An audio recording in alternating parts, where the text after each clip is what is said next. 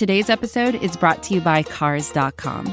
With over 2 million vehicles and 50,000 more added every day, Cars.com will match you with the perfect car for you, your budget, your life, your style. And if you're ready to say goodbye to your current car, Cars.com will get you an instant offer to cash it in. Just start by entering your license plate and get matched with a local dealer who will write you the check. So whether you're looking to buy or sell, just go to Cars.com. It's magical. Hey everyone, this is Laz Jackson of Detroit Bad Boys, and on this week's podcast, we are talking about your 19 and 39 Detroit Pistons. Ben Gulker returns, and we talk about buyout week, the Pistons bringing up Donta Hall on a 10 day contract, and what shifting Bruce Brown to shooting guard means as Khyri Thomas scores 27 points in his G League season debut. As always, we appreciate your continued support of the podcast. The best way to do that is to share, subscribe, and leave comments please leave comments on the discussion post on Detroit Bad Boys. That's the best way for us to have the conversation that we want to have around the podcast. In order to do that, though, you have to follow DetroitBadBoys.com, which you should be doing because it's the best place on the internet for Pistons news and analysis this season, and it has been a long one. With all that said, it's time to go to work.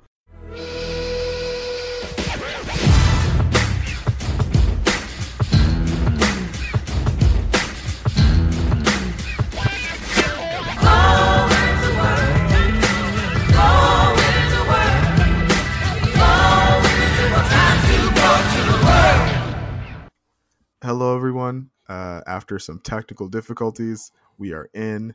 It is Ben and Laz here on the Detroit Bad Boys podcast. How's it going, Ben? Not bad. I thought I got like bought out at the last second. I couldn't get into the podcast room. I was like, got to call my agent. Man, not bad, Laz. How are you? I'm doing well, and you know, as I'm the front office, I guess in this situation, like man, like why can't why can't we get in touch with Ben's representation? What's going on, man? but yeah, it's it's buyout week for our Detroit Pistons. Uh, first things first, we got to talk about the uh, the Reggie Jackson buyout. He was bought out uh, earlier this week, gave back uh, eight hundred thousand dollars for the privilege of being able to sign with a playoff team in the Los Angeles Clippers. Uh, ben, do you want to reminisce at all about Reggie Jackson's career in, in a Detroit Pistons uniform? Yeah, Reggie's really a what if, right? I mean, missed so much time due to injury, lost so many of his prime days of his career uh, you know, sitting on the bench hurt, which is really a bummer. You know, honestly, I was never really a huge Reggie Jackson fan. I know he ended up being pretty polarizing by the time he left. Um, early in his career, you know, thinking back to when he was acquired, he was acquired at sort of an odd time. Pistons went on a nasty losing streak. I think it was like a nine game losing streak or something after they acquired him. You know, just me personally, I was not a huge fan of his game initially. Um, I wasn't really a, a, big fan of the way he left OKC and what some of his teammates had to say, uh, and just wasn't a fan of the, his brand of basketball. But you know, as time went on with Reggie, he definitely won me over as a fan. I think, you know, what we saw in his best moments, that 44 win team that made the playoffs under Van Gundy, uh, he gave us a glimpse of what. Uh, he could do as a pick and roll point guard and the kind of player Andre Drummond could be as a pick and roll finisher, right? So, you know, those were the best things uh, early in his career that we saw with the Pistons. And then I think last year I gained a ton of respect for him. You know, he was a consummate pro. He was asked essentially to reinvent his game next to Blake Griffin, uh, play a lot more off the ball. Uh, and clearly he did things to improve himself. He became a much better spot up shooter, uh, was a very efficient weapon from beyond the arc. Um, and you look, I'm, I'm pulling for him. I, again, obviously, this season started with yet another injury, and so this season is one of several where it was what if? What if Reggie had stayed healthy? You know, he was the key cog of the offense. Um, you know, prior to Blake Griffin, and the Pistons were at their best when he was on the court. So, yeah, I mean, on the one hand, it's definitely, you know, I'm definitely happy in the sense that the Pistons are moving on and going a, another direction. Uh, and I'm pulling for Blake. I hope, or for Reggie, I hope he has a good end of the season w- with the Clippers and hope he's able to find some success moving forward in his career. What if is definitely the uh, the correct way to think about like what uh, Re- what Reggie Jackson's Pistons tenure was like. There, there are even multiple inflection points, right? Like there was a couple of years into that contract, there were trade rumors surrounding him uh, for Ricky Rubio, right? What if the Pistons had made that trade? Like what was like Ricky Rubio's contract was shorter, I believe, and Rubio was always better defensively, but uh, less of a shooter than Reggie. So like what what kind of you know dominoes would would that have triggered? You know, if Stan Van Gundy hadn't felt the need to hand Reggie Jackson like say you know 65 million dollars instead of 80 million dollars what what would have changed what would that have changed about uh, you know making reggie jackson's like tenure as a piston perhaps a little bit shorter? And then you know you're right it always just it was this tantalizing glimpse of what uh, of the partnership that should have been had with andre drummond. Um, you know who actually it made me think of it made me think of quite often um, the there was this like intense fan desire to pick up d'angelo russell and I always thought that D'Angelo Russell was kind of Reggie Jackson after Reggie Jackson was Reggie Jackson. Is this just this pick and roll playmaker? Um, this guy who like shoots threes off of the pick and roll is just a really good passer out of the pick and roll and doesn't really do uh, much else for a basketball team. And you know, D'Angelo Russell is similarly probably overpaid at this point. And you know, I just continue to track that uh, with interest. With interest. Uh, you know, but Reggie was uh, bought out. That opened up a roster spot. The Pistons used that roster spot to sign Derek Walton Jr. to a 10 day contract. Ben, you're the Michigan man. Like, what, what if anything, should Pistons fan expect from Derek Walton Jr.? Uh, good question. I think mostly this is kind of a long shot. Um, I was a fan of his in college, but to me, he never looked like he had the NBA body. Just looked a little bit undersized, and to me, just didn't look like a guy who seemed like he was uh, likely to have success at the next level. Obviously, the next question about um, you know signing him is well, what what does that mean about Bone and and his status with respect to the Pistons? I think the interesting thing here is they've got, and Casey talked about this in his most recent interview on Pistons.com. So to me, it kind of looks like they're you know basically just finding a way to take two flyers at once, right? You've got some time left with Jordan Bone's two-way contract, and then you've got 20 what 25 games I think left as of today before today's game at Portland, uh, where you're going to take a flyer on Walton, and that that's not a bad thing. Um, you know, and obviously it's only a 10 day contract, so if for whatever reason it doesn't work out, there's no long term commitment, and you've got additional time for Jordan Bone over those last 15 games. So yeah, I mean worth a shot, but I honestly I don't have super high hopes for what Walton can do for the Pistons, unfortunately. Yeah, I think there's been a lot of uh, there's been a lot of like clamor for a better look at Jordan Bone, and like I've definitely been part of that as well. I don't want to sound exclusionary on that front because of Bone, Bone's play in the G League, but as I think about this some more, like, it does make sense to just continue to extend out the two way as long as possible. Um, we have not seen Jordan Bone kind of deliver at the NBA level. And when you think about his game, his game is predicated on him leveraging his superior athleticism. And like that works in the G League, but we're not entirely sure like that will work against NBA athletes. And so you would like to be able to see it, but if he's not, say, proving it in practice or uh, if he hasn't shown it like in his time with the with the big club, it makes sense why he's not necessarily you know in this team's future evaluations and you know accordingly we we've sort of skirted around this at times uh, previously on this podcast but you know the top of this draft is stacked with ball handlers and perhaps you know if the pistons were to use their first round pick on a point guard that kind of edges jordan bone out of any future like point guard prospects with detroit anyway and so perhaps they're not overly concerned uh, with seeing what they have in jordan bone at this time you know, maybe that's a little bit premature. You never know exactly who's going to fall to you, to you in the draft. You never know exactly like what kind of draft pick you're going to get. And so it makes sense to hold all your options open. But at the same time, like that's what they're doing on the two way deal, right? We don't know exactly how many days are left, but I presume that they can stretch it out until the end of the season. Uh, Bone and King are not going to join the team on this West Coast road trip, I think, for example. And so that's like a full week of service time that like they just don't get. And you know, there's only you know six or so weeks left in the season and so it, it makes a lot of sense as to why they're not they're choosing not to elevate Jordan Bone uh, at this time. You know, uh, but one guy they did elevate was Donta Hall. All right, so Markieff Morris was bought out. There was a lot of consternation because, uh, you know, Ed Stefanski talked a little bit about how the the offers that they got from Markieff Morris prior to the trade the trade deadline weren't to their liking, but then they ended up, you know, parting with him for literally nothing. And so it's a case of where something needed to be better than nothing. Ben, do you think a, a buyout is a better expected value than like a pick in the 50s or 40s uh, in, in a draft that does not appear to be particularly great? So I've reread his comments on this issue probably like four or five times in the last few weeks, and it's his comments are so convoluted, right? Like it's it's hard to figure out exactly what he's saying. Um, but like I guess the only thing I could think of in his defense is if they weren't able to trade him into space, that means they would have had to take some contract back.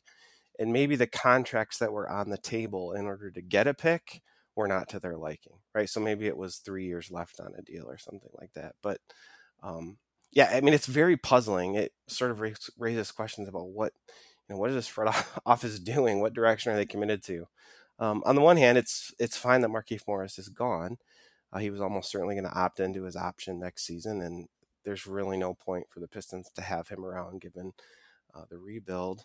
Uh, on the other hand, I feel like you always want to have an extra second round pick if you can, because your commitment to the second round pick is so minimal.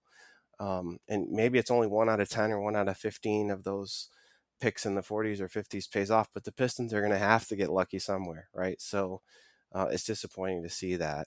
Um, I, I, just have to think there must have been there must have been something in the background that never made it out into the public uh, that made this not that made the whatever trade this was that could have brought back a pick not worth doing. That's an excellent theory of the case that the contracts was kind of the blocking point for that because I can definitely see like the teams that would be interested in a Markieff Morris, right? Are you know were the Lakers, were the Clippers. Um, I believe like the Sixers were also listed. Um, none of those teams have available roster spots, and so you would have to take something back. You would have to take back like uh, I don't know the the Lakers cut Demarcus Cousins, for example, in order to make room to sign Markieff Morris. So you have to take back a Demarcus Cousins, and maybe they just weren't looking to make a even a short term commitment to a guy like that. But at the same time, like it, it does kind of show a troubling pattern of not maximizing uh, their asset allocation like during a rebuild. And on one hand, uh, if you if you want to play the part of Pistons PR, you can say that they're doing this in a much more uh, you know relationship building kind of way. Instead of trading Markieff someplace he doesn't want to go, they allow him to be bought out and go to a championship team when that may have not been where the the second round picks were available. Um, they allow Reggie to go when you know there probably wasn't a very strong trade market for him, seeing as how he was just coming off the injury, um, and uh, and so you know they weren't they weren't necessarily going to get an asset for him. So again, they kind of just let uh, him go and and see uh, what kind of in, in place of like not getting any offers for him. But at the same time, like when you're rebuilding, you know every little bit matters. Every you know 58th pick uh, matters. Like the 57th pick last year is Jordan Bone, and that's a guy like we we've talked about a lot over the course of this season. Um, a guy who you know maybe doesn't the front office doesn't figure that they he factors into their plans, but again, like you just want as many swings or as many bites at the apple as you can get, and so I I'm I'm just curious to see if. Uh, the front office continues to reward like the tiny amount of faith we've given them uh, with the rest of this rebuild I will say though that you know filling that avail- available roster spot with Donta Hall was something that I think a lot of Pistons fans were are in favor of.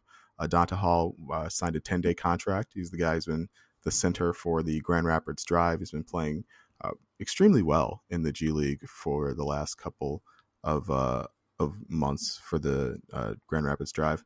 Uh, ben, what kind of impact do you think Donta Hall is going to have for the Pistons? Well, I think expectations ought to be tempered, right? Because if he were going to be a big impact player, we'd probably have seen him sooner. Um, you know, you got to have four bigs. Um, right now, Pistons are rolling with three prior to this, with with Markieff Morris being bought out. Um, but to me, again, this this sort of makes sense. Like you're taking a you're taking a shot, uh, and you you have to take some shots on some of these young guys. Um, you know, I, I would expect that this probably is not going to impact Christian Wood's minutes because they're still trying to evaluate what they have in Christian Wood, what sort of money they want to commit to him, etc.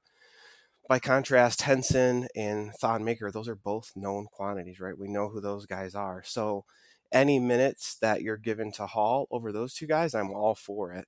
Um, because like we, like I'm saying, you you're going to have to get lucky somewhere in the course of this rebuild. You know, probably not going to be Donta Hall, but hey, you never know. Maybe there's something there. Uh, he's worth bringing on as your fourth big uh, as part of a rebuild. Um, but yeah, I mean, I think realistic expectations. You know, if he were an impact player, we'd probably have seen him sooner. That's totally fair. I think uh, uh the way the the Pistons.com Keith Langlois spun it was, you know, the last undersized center from Alabama the Pistons have had was Ben Wallace, and like that yeah, was pump the brakes, Keith. I saw that too. That was a touch too strong, probably. Oh man. Uh, so okay, so we have a Google Doc that's got all of our like topics for the week listed out, and so I have just like Sekou watch like listed, and then there's a bullet point that Ben put in put in that's just yikes in all caps. so Ben, what's what's yikes about Sekou oh, watch? man, yeah. So I mean, we don't have a lot of games to discuss between the last time you and I talked last. I mean, the Milwaukee game was the only one we had this week so far. That game was just brutal. Um, you know, Giannis just bodied the entire team and pretty much had his way on the, the few times that Sekou was on him as well. You know, Sekou to me, when he has the ball in his hands, he looks like he wants to do something and he looks like he knows what he wants to do. Uh, but it doesn't look like the rest of the lineup on the court has any interest in participating, whatever that is, with him, right? So he'll get the ball on the top of the key and everyone just stands around. Uh, no one will set a screen for him. No one will do anything off the ball to generate movement. Um, then when he doesn't have the ball, he just sort of drifts. Um, you know, he drifts into the corner or he drifts out um, kind of to the extended, um, like I want to say the extended elbow, right? So the three point line sort of at the elbow area. Like he just sort of wanders off into no man's land. So offensively, um, it just isn't there for him right now. Um, I don't know if this is a coaching thing. I don't know if this is him just being deer in headlights. But you know, we contrast this with you know some of his very first performances going back a few weeks ago. Now it's like they don't. Even, he doesn't look like the same player. Um, he just looks completely, completely lost most of the time. Um, I think he also had when he and Laz. I think I've seen you talk about this on Twitter. He has made some nice cuts off the ball, um, but when he does, it's like the Pistons guards are just blind to it. So he, when he does move without the ball, he doesn't get rewarded. When he has the ball, he doesn't get rewarded because everyone stands around. And then when he drifts, sometimes they find him and his shot's not falling, right? So it's kind of an 0 for 3, a big whiff. Uh, and then I mentioned, you know, we saw him. Obviously, no one can stop Giannis. So it's not totally fair to evaluate his defense just based on what Giannis did to him, but certainly got overpowered. And I, I think you know some of that 19 year old uh, undeveloped body is starting to show a little bit. He's going to have to hit the weight room this summer because he's getting pushed a little, pushed around a little bit defensively. Um, so yeah, it, hit has been a struggle. He has looked like he needs to go back to the G League. To be perfectly honest, I think it's too late to send him back to the G League, uh, just because, like again, if he goes down, he dominates or he plays, you know, plays better and then he comes back up to the to the main team, and he you still have the same issues, right? Uh, with with the like lack of the guards like failing to hit him on cuts and stuff, you'll still have that, uh, regardless of whether or not he like gains his confidence back in the G League. Um, I will say the the game against Giannis, like I, I really hope that's instructive for yeah. Sekou, right? Like yeah. that's it's a big demonstration of like how strong you're going to have to get to compete like at the highest level in the NBA. It's like literally hitting you in the chest so you can feel it. Um, yeah, you you you mentioned you brought up what I was going to bring up about uh, the other teammates not being able to hit him when he does move off the ball, and like that's that's that's really frustrating for me, and I can't imagine how frustrating that is for him, especially since like that was how when he was successful, that was how he was getting a lot of his points. He was getting a lot of drop off uh, cuts. He was moving without the ball and getting open shots that way. He has never been a guy who's been uh, like uh, like throwing together dribble combinations and and uh, putting up 18 footers. He's never been like a, a Jayson Tatum type. He's always been a guy who's been dependent on his teams recognizing the play around them, and so it, you can see why you know as the Pistons you know quietly uh, lose, continue to lose point guards, and continue to like not have guys with really high basketball IQs on the court, like like a Luke Kennard. Um, you you see why he'd be frustrated. Uh, I will say there was there was one thing, or there were a couple things I did like, even through all the morass in that Milwaukee game. I like that Sekou uh, attacked, or I like that he attacked the Giannis matchup. He didn't back down.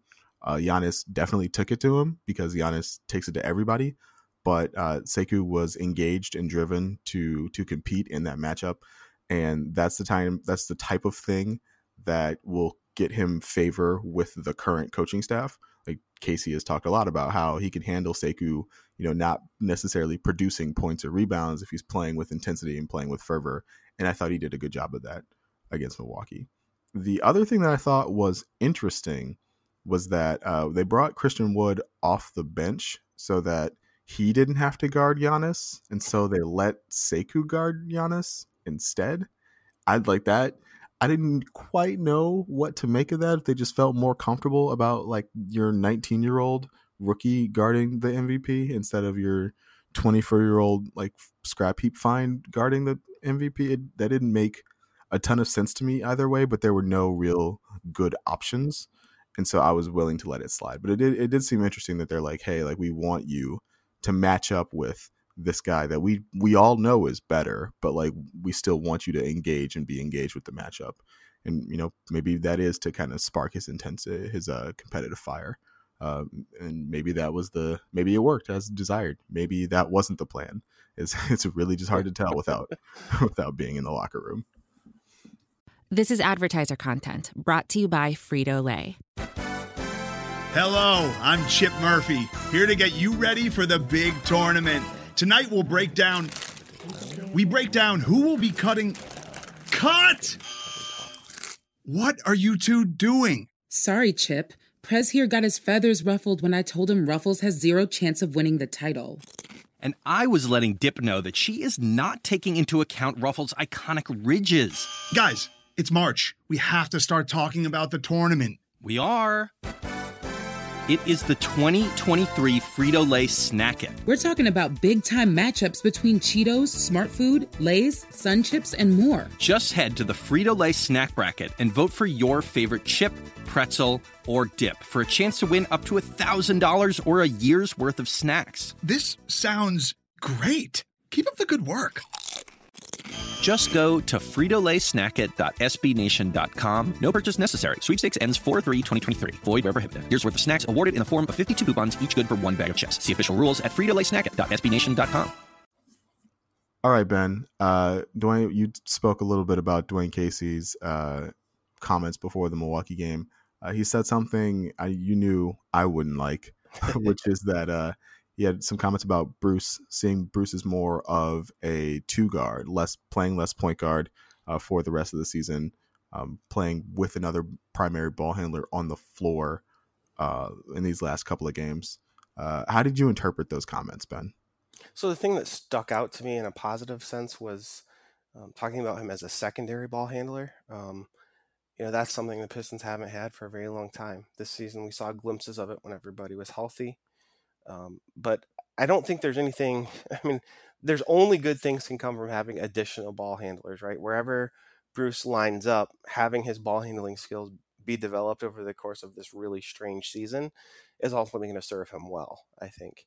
Um, part of me that was scratching my head about this is I'm just curious how in tune Casey is with the front office and vice versa and the extent to which there's any sort of very specific planning going on around specific players and personnel, right? So obviously we know that a rebuild is happening. Um, we just unloaded Reggie and Markieff. Um, any concerns that were sort of lingering in my mind that they were going to, you know, try to make some sort of a push and win the season, those are all out the window. So that's a positive.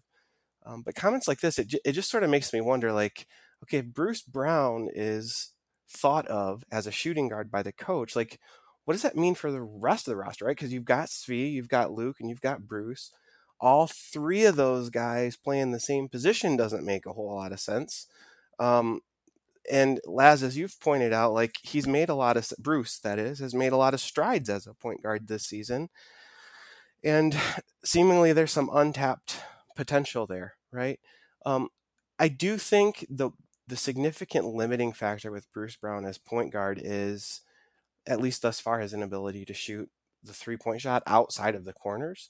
Um, as a guy who's initiating the offense, I feel like he's sort of, you know, he is not he's not a guy who can come off of a pick and roll and shoot a pull up three, right? He's not even a guy who you want shooting pull up 17 footers off of a pick and roll. So I think, you know, there are some really clear limits with with the type of offensive scheme you can run with him at the one, but those don't go away at the two. Um, so yeah, I, I, mean, it just it sort of makes me wonder. Like, one is the coach in touch with the front office and vice versa, and then two, like, what are they thinking long term about the shooting guard position? Obviously, Luke Kennard trade block rumors uh, at the deadline were happening. Um, my personal opinion is we've seen that, you know, Svi to me does not look like a, a starting shooting guard. He's he's pretty limited in terms of his um, ability to create with the ball in his hands. I think Luke is much better at that.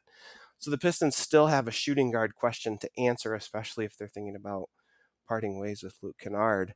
Um, putting Bruce Brown there, you know, imagine a season from now we're starting Derrick Rose and Bruce Brown at the one and two. You're not doing yourself a whole lot of favors in terms of shooting. So it just makes me question what the Pistons are thinking about in terms of the long term direction at shooting guard. See, that's funny to me because what I was thinking about was the long term future of the team at point guard and how yeah, Bruce yeah. maybe doesn't factor in there, but they like what they've seen in him so far. They like what he does with the ball in his hands. He did manage to have uh, seven assists with no turnovers in that Milwaukee game, and so they they and they like his defense. So they like him on the court. They just you know can't necessarily envision him leading the offense, uh, which is fair. I mean, you know, uh, there have been times where like maybe Bruce has played well, but the offense as a whole kind of stalls out when he's handling the ball as a point guard. And so it's it seems kind of like a way to get him on the floor without uh, having the offense stall out completely. You're right in that you know, if your future for like the next season is like Derrick Rose and Bruce Brown in the backcourt, like that's not even that's not a backcourt that's like elite at any one thing, right? It's not elite offensively, it's not elite defensively because you know Rose is not a good defensive player and Bruce is not an amazing offensive player at this time, and so it it does kind of uh, offer some uh, some trouble about like what the Pistons are going to envision moving forward. This is why you know, you talked a little bit, bit about Luke's injury. I've been really curious to see a Bruce Luke backcourt yes. in the long term, yeah, for or at least for the rest of the season, right? Um, last year, I believe those when those two guys were on the floor together, um, the net rating was negative. Uh, but if you remember last year, you know those if those guys were on the floor together, it was like Bruce at the two and Luke at the three, right? There was a very rare chance uh, last time they got to see Bruce Brown play point guard at the NBA level. And so, you know, with those guys kind of sharing ball handling duties, uh, you still kind of run into the trap of it being not not elite at any one thing. But that does seem more like a long, a better long term play than like a Derrick Rose and Bruce Brown. You know? Yeah, and one of the things I put out on Twitter this week was um, Bruce Brown's career trajectory sort of feels like he's developing into a smaller version of a Draymond Green, where he's like he's he's good at several little things, but he's not like particularly elite at things that you would expect a really good player to be elite at.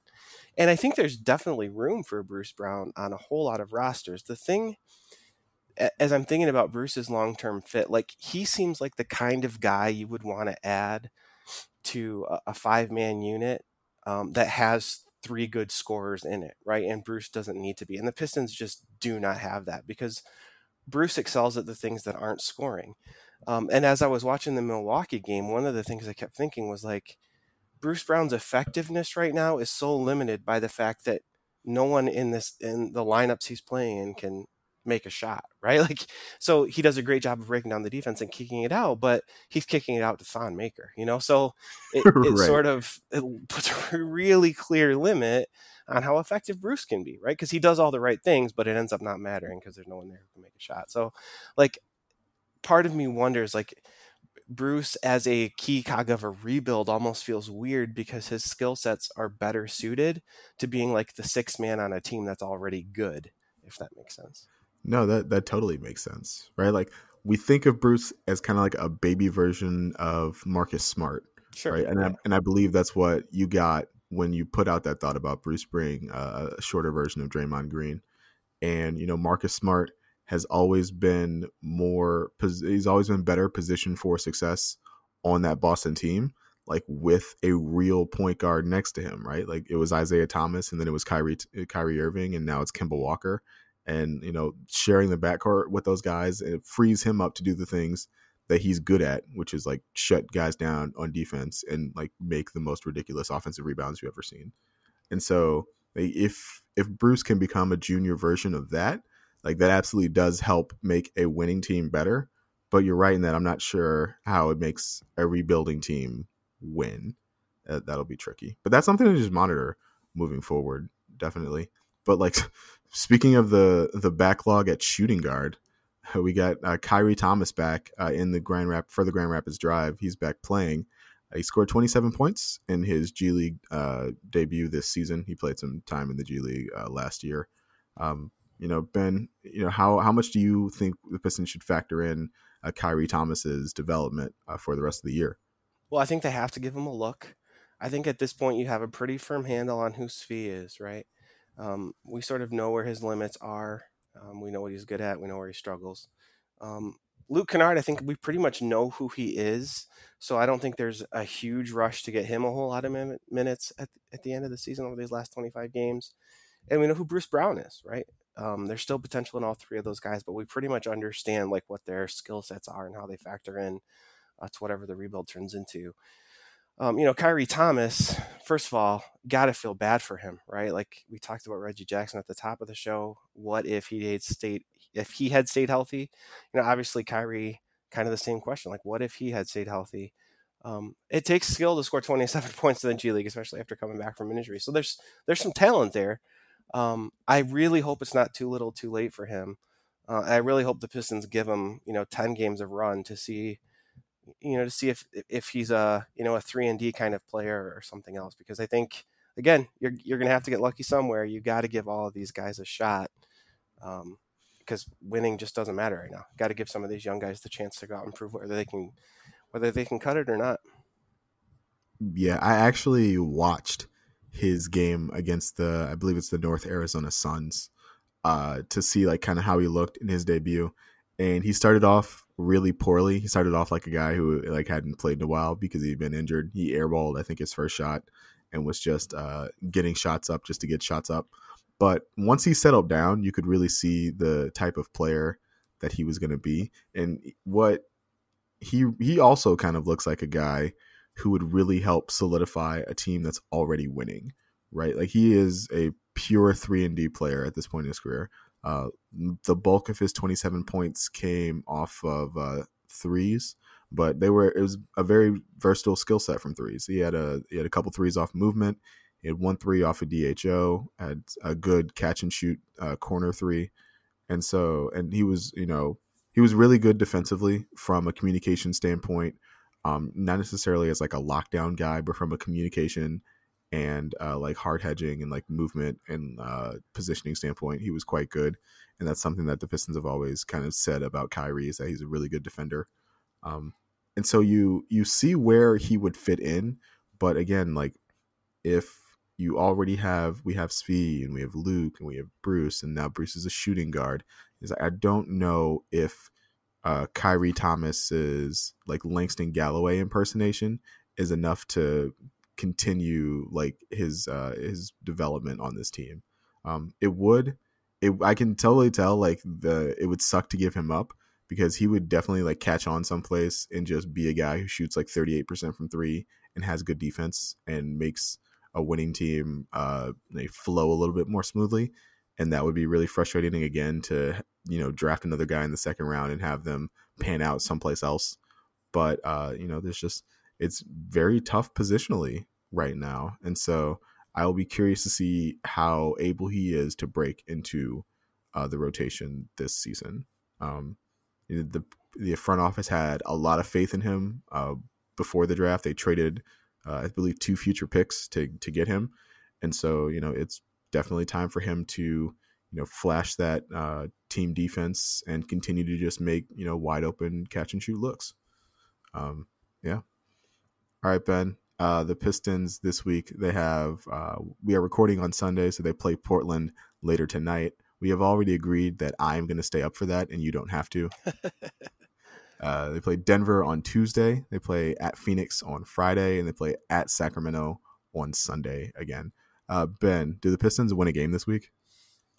How bad is Sacramento? Although, I mean, that's the end of a four game road trip, too. So, I mean, you got to expect Portland and Denver are just going to give them the business. Phoenix, I mean, who knows? I think Phoenix is probably better, but, but man, who are the Pistons? Oh, ah, the Pistons are so bad right now. I, there's no way. There's no way they win a game.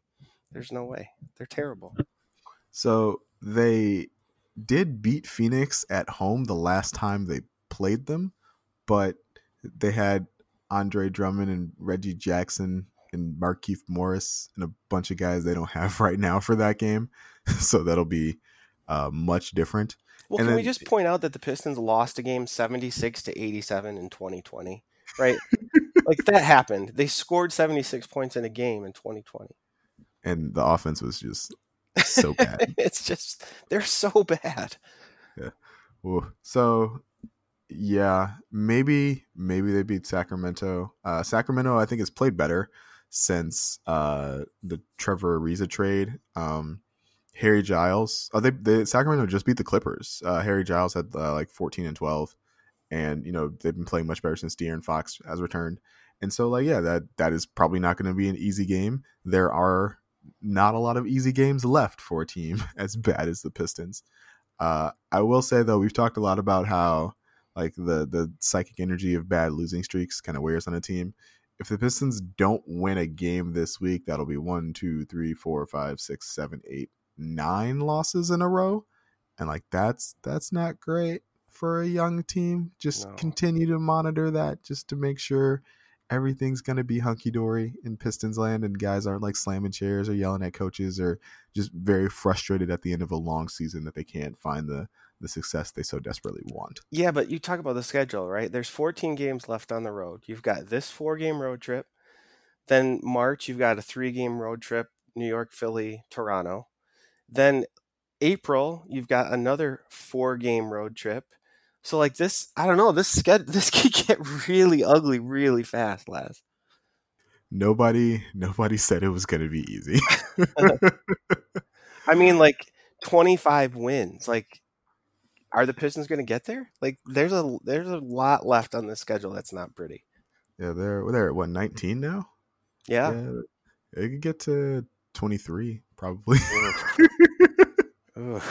oh man, it's been a long year. All right, Ben. Uh, let people know where they can find you, where they can find your work, where they can talk to you uh, on social media. Let them know what's up. Yeah, at BR on Twitter. I wrote a thing for the blog after the Andre Drummond trade. It was, it was a good thing. It Thanks, was a good thing. I appreciate it. That was uh yeah, it, it, was a long time in the making. So I have to I'll, I'll have to write some more. I enjoyed it. It was fun. Yeah, we uh we're we're divvying up uh like college basketball games to watch now about the draft. Yeah. And so like that that's where we are in yeah. uh in Pistons land. But you know what? At least we're we're on the same page as the front office this time, right? Like the fans understand we're bad and the front office knows. So that's a good thing.